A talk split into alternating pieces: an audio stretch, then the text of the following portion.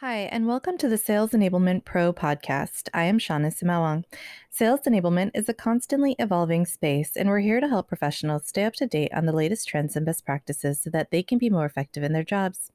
Today, I'm excited to have Michelle from Star2Star join us. Michelle, I would love for you to introduce yourself, your role, and your organization to our audience. Great.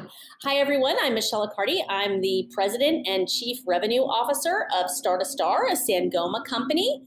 And Star2Star is a communications company that is able to handle all of your cloud communications and collaboration needs, whether that means you need assistance with communications on premise with an SD WAN or directly all in the cloud, uh, as well as any other cloud needs you might have with regards to bringing a secure workspace that has communications all baked in to your organization. So, enabling you to get all your applications and communications and collaborations in the cloud via our connected workspace. So, that's what Star2Star does. Happy to be here today. Extremely happy to have you as well. You have a wide range of experience, and I, and I want to click into some of the things that you've done along the way during this conversation. But you have a ton of experience leading teams across the business, including marketing, sales, and operations. So I'd love to understand from you, Michelle, how does this experience across many types of revenue facing roles really kind of influence your approach as a revenue leader? Well, you know, it's important to me as a revenue leader to know that whatever I'm going to sell uh, is going to be able to be implemented and give a really, really good customer experience. So, having been in all of those different roles, I've really learned how important it is that an organization becomes a well oiled machine between its operational back end and the message uh, it puts out into the market and the promise that it makes to its customers. Absolutely. Now, you also, in a recent interview, I saw that you stated one of your secrets to success is empathy. So, how does empathy improve your effectiveness as a revenue leader? Well, first of all, we're all human. We all have different stressors and challenges, whether in business or in, in personal life. So, for me, being an empathetic listener um, and someone who can relate to the different challenges that my employees, that my partners, that my customers have, uh, really make me more effective. Uh, again, because I can come at, at solving problems from the perspective of those employees, customers, and partners. At different times in our lives, we all go through different stressors. And I think that when you're a leader, is someone who you can confide in and can explain where you're having troubles and that person can be honest and open and transparent with you around where they may have also overcome challenges uh, can be very uplifting. Again whether that's leading uh, an organization or whether that's partnering uh, and helping a business grow.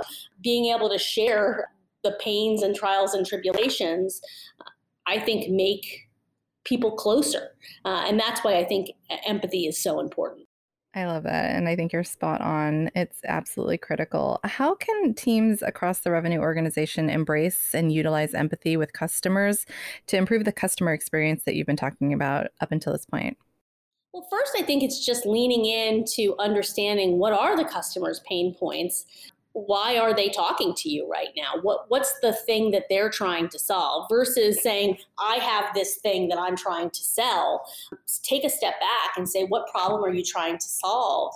And also uh, understanding the impact that it might be having on a customer because you might find out that if that project doesn't get done, you know, that person may be on the line uh, or that they're experiencing some other uh, challenge that's tying up their time. Uh, and, and again, the more personally you can get to know people and share experience, the more likely they're going to have trust in you to go forward in a project. Yeah, absolutely. Now, I want to talk a little bit about the customer experience a little bit more and the sales process because in 2018, which feels like a lifetime ago now at this point, you discussed the ways in which the traditional sales funnel has changed as a result of the internet. So, how has the virtual world that we have all been living in, eh, you know, drastically so in the last, you know, I'd say 18 months. How has that exacerbated these changes? And how can companies, from your perspective, you know, effectively adapt as the sales funnel continues to evolve?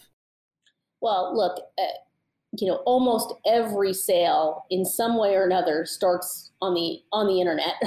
Uh, people are going to be researching and looking for the right solution and then they're going to go out into their networks as well as you know going out into your own websites going out and again going to events. So there's all these different vectors where opportunity can happen and you have to be uh, at the tip of the spear of all of those. And, and it can be very challenging especially you know if you're a smaller organization that doesn't have the resources necessarily to be everywhere. So you've got to more effectively use all of your employees. I like to say everyone is in, in revenue generation and sales uh, that's in my organization. So it really starts with i'll call it creating a great employee experience.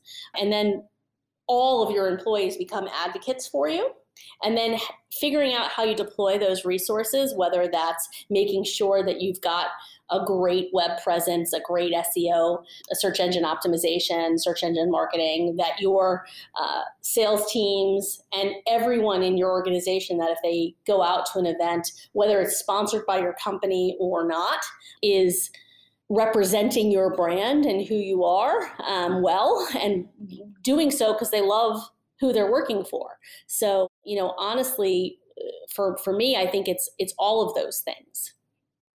Yeah, and and you mentioned that the sales process doesn't end with the purchase. So I'd love for you to elaborate on that to our audience, but how can from your perspective, how can sales enablement help support revenue teams beyond that initial sale to continue to drive value with customers throughout their entire life cycle?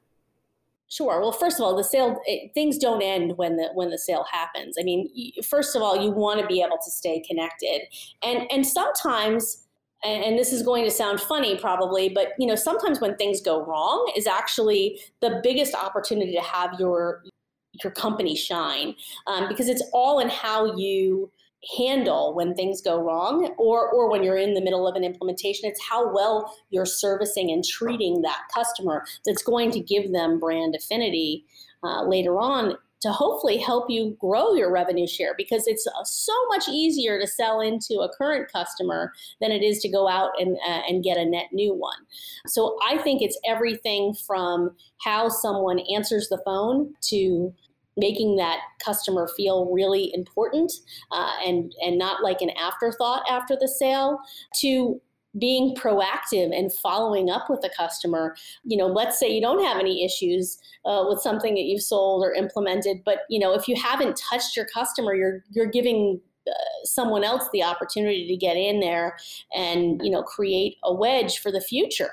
So you want to make sure that you're always touching your your customer and you know telling them that you you thank them and that you want to get their feedback on how the product is working for them. If there are challenges bringing that forward to your operational staff and product staff and such and helping to get whatever needs to be worked uh, into you know the next dev and design cycles um, that's the opportunity if you do your post sales engagement right. And that's going to grow your customer for the long term uh, and hopefully let, lead to more revenue for you. Absolutely. I think that's spot on. Now, just to close out on this though, I you know, change can really be intimidating for human beings in general, but maybe uh, especially so even with, you know, sales teams or revenue facing teams that are, you know, charged with a quota potentially every quarter. Do you have any advice on persevering through kind of new and uncomfortable things? You know, I think you said like the feeling feeling the fear and doing it anyway. How can sales enablement help revenue teams embrace that kind of mantra and successfully navigate change in today's business world?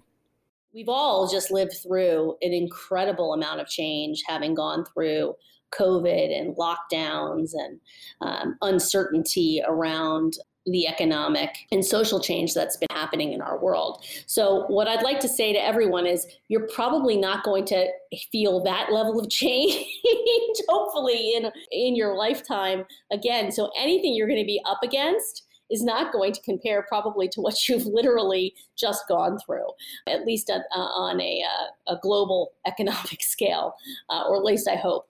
So, that's why I say you can feel the fear and do it anyway. Most decisions that that salespeople uh, and sales enablement organizations have to make are not existential to your business.